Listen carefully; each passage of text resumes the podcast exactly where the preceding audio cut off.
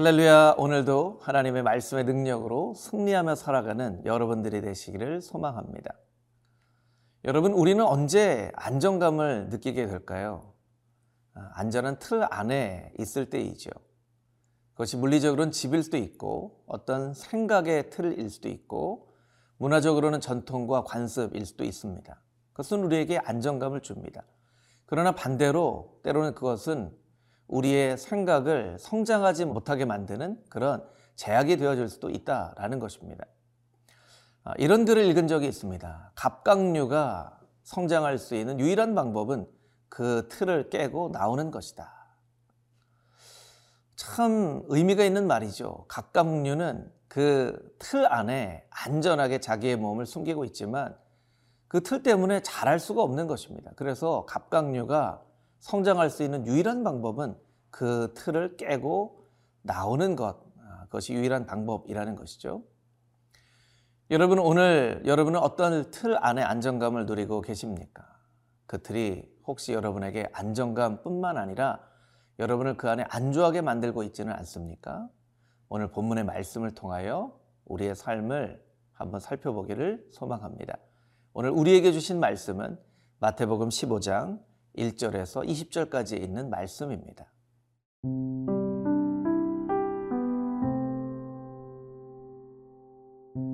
마태복음 15장 1절에서 20절 말씀입니다. 그때에 바리새인과 서기관들이 예루살렘으로부터 예수께 나와 이르되 당신의 제자들이 어찌하여 장로들의 전통을 범하나이까 떡 먹을 때에 손을 씻지 아니하나이다. 대답하여 이르시되 너희는 어찌하여 너희의 전통으로 하나님의 계명을 범하느냐? 하나님이 이르셨을 때 내 부모를 공경하라 하시고 또 아버지나 어머니를 비방하는 자는 반드시 죽임을 당하리라 하셨거늘. 너희는 이르되 누구든지 아버지에게나 어머니에게 말하기를 내가 드려 유익하게 할 것이 하나님께 드림이 되었다고 하기만 하면 그 부모를 공경할 것이 없다 하여 너희의 전통으로 하나님의 말씀을 패하는도다. 의식하는 자들아 이사야가 너희에 관하여 잘 예언하였도다 일러스되 이 백성이 입술로는 나를 공경하되 마음은 내게서 멀도다 사람의 계명으로 교훈을 삼아 가르치니 나를 헛되이 경배하는도다 하였느니라 하시고 무리를 불러 이르시되 듣고 깨달으라 입으로 들어가는 것이 사람을 더럽게 하는 것이 아니라 입에서 나오는 그것이 사람을 더럽게 하는 것이니라. 이에 제자들이 나와 이르되 바리새인들이 이 말씀을 듣고 걸림이 된 줄 아시나이까? 예수께서 대답하여 이르시되 심은 것마다 내 하늘 아버지께서 심으시지 않은 것은 뽑힐 것이니 그냥 두라.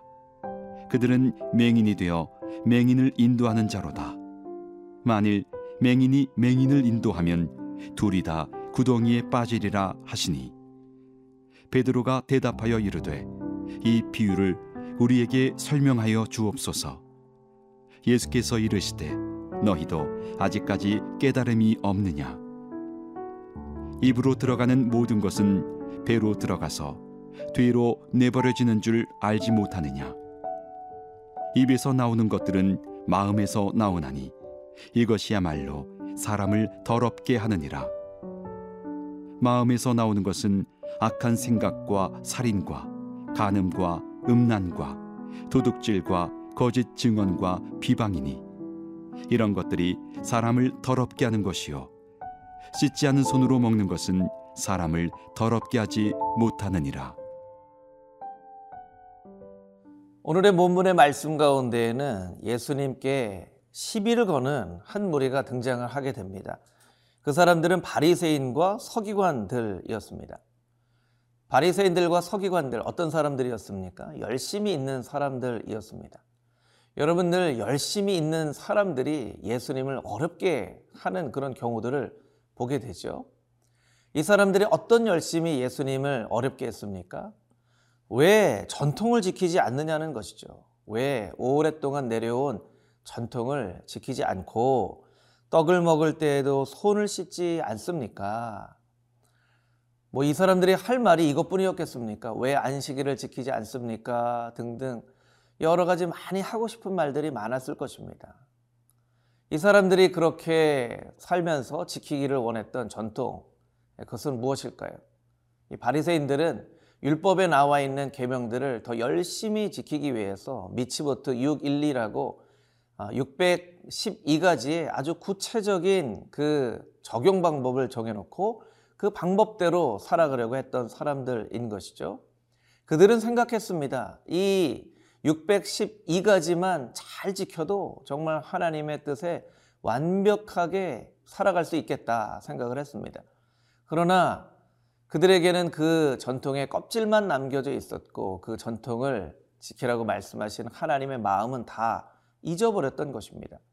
그래서 예수님께서 그 사람들에게 말씀하시는 거죠. 3절 말씀처럼 대답하여 이르시되 너희는 어찌하여 너희의 전통으로 하나님의 계명을 범하느냐 6절의 말씀처럼 너희의 전통으로 하나님의 말씀을 폐하는도다.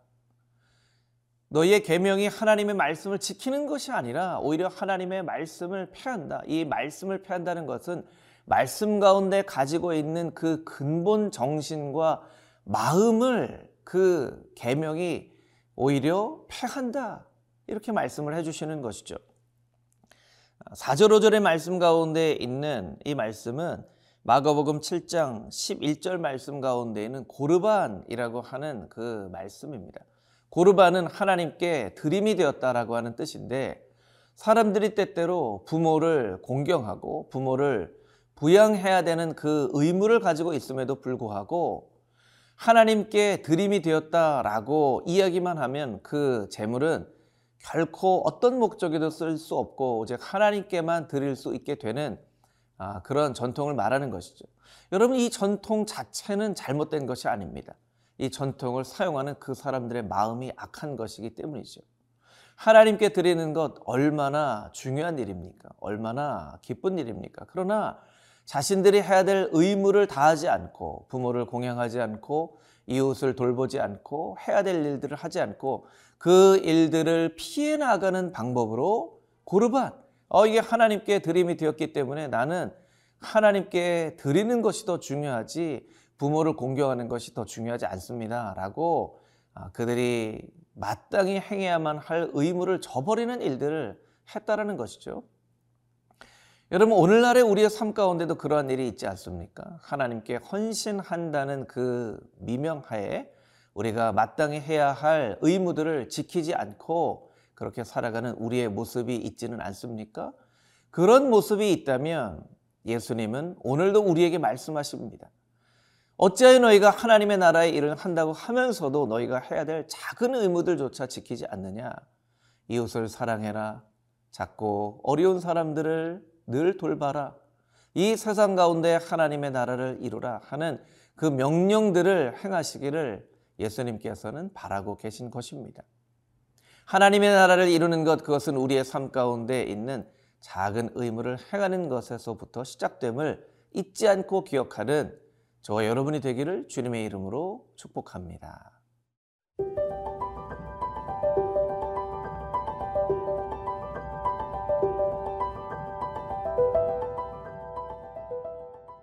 (10절) 이하에 있는 말씀을 살펴볼까요? 예수님께서는 바리새인들과 서기관들에게 다시 한번 말씀을 하십니다. 너희의 입으로 들어가는 것이 너희를 더럽게 하는 것이 아니라 오히려 너희의 입에서부터 나오는 것이 너희를 더럽게 하는 것이다. 입으로 들어가는 것 무엇입니까? 음식이죠. 입에서 나오는 것 무엇입니까? 말입니다. 성품입니다. 사실 바리새인들과 서기관들은 모세의 율법에 따라서 먹어야 될 음식과 먹지 말아야 될 음식을 아주 엄격하게 구별하여 자기 자신을 거룩하게 지키려고 했던 사람들이었습니다. 그런데 정작 자기의 입에서 나오는 말이나 자기의 마음 가운데 있는 그 성품들에 대해서는 심각하게 생각하지 않았습니다. 예수님께서 말씀하시는 것 무엇입니까? 아무거나 먹어도 된다는 것이 아닙니다. 그렇게 먹는 것을 통하여 자기 자신을 거룩하게 지키려고 하는 그 열심으로 자기 입으로부터 나오는 말과 마음에 있는 성품을 거룩하게 하려고 지켜야 된다라고 예수님께서 말씀하고 계시는 것이죠. 사실 우리의 말과 우리의 성품은 잘 드러나는 것은 아닙니다. 미국의 유명한 설교자 필립스 브룩스는 우리에게 이렇게 이야기를 하죠. 인품이라고 하는 것은 위기의 상황에 드러나는 것이다. 그러나 그 인품이 형성이 되는 것은 아주 평범한 일상생활 속에서이다.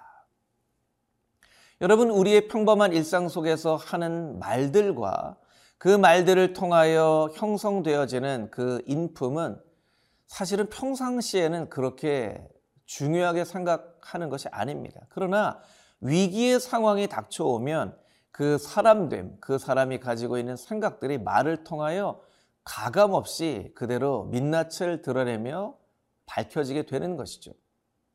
여러분, 여러분은 어떤 마음을 가지고 있습니까? 어떤 말의 습관을 가지고 있습니까? 인품이라고 하는 것, 한자를 살펴보면 그 품자는 입구자 세 개로 구성되어져 있는 그런 단어입니다. 한 사람의 인품은 세 번의 칭찬을 받을 만 해야 된다. 어떤 좋은 제품은 세 번의 칭찬을 받을 만한 것이어야 된다라는 것입니다. 이 세 번의 칭찬이라는 것이 우리에게 이야기하는 것은 평범한 일상 생활 속에서 사람들에게 칭찬을 받는 그런 인품을 가지고 있어야 위기의 상황 가운데에서도 그 사람의 마음이 그대로 드러나게 되어진다라는 것이죠. 여러분, 여러분은 어떤 말과 어떤 성품을 가지고 있고 또 갖기를 원하십니까? 평범한 일상생활 가운데에서 예수님을 닮아가는 예수님의 생각과 예수님의 말씀과 예수님이 걸어오셨던 그 길을 묵상함으로 여러분의 마음이 예수님의 마음을 닮아갈 수 있게 되기를 바랍니다. 그래서 여러분의 입으로부터 나오는 그 말 가운데 예수님의 마음이 잘 담겨져서 그것이 표현되어질 수 있는 그런 예수님을 닮은 인품을 가진 사람들이 되시기를 주님의 이름으로 축복합니다.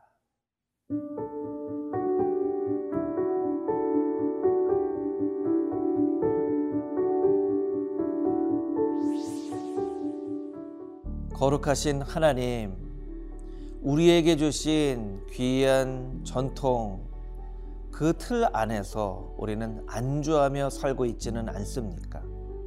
경건의 모양은 있으나 경건의 능력은 잃어버린 사람들은 아닙니까?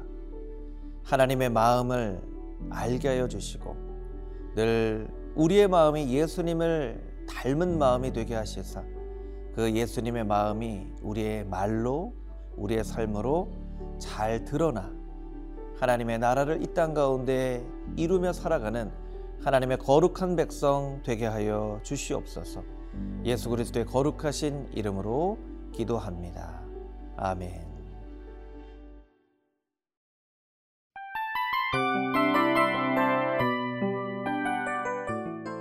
이 프로그램은 청취자 여러분의 소중한 후원으로 제작됩니다.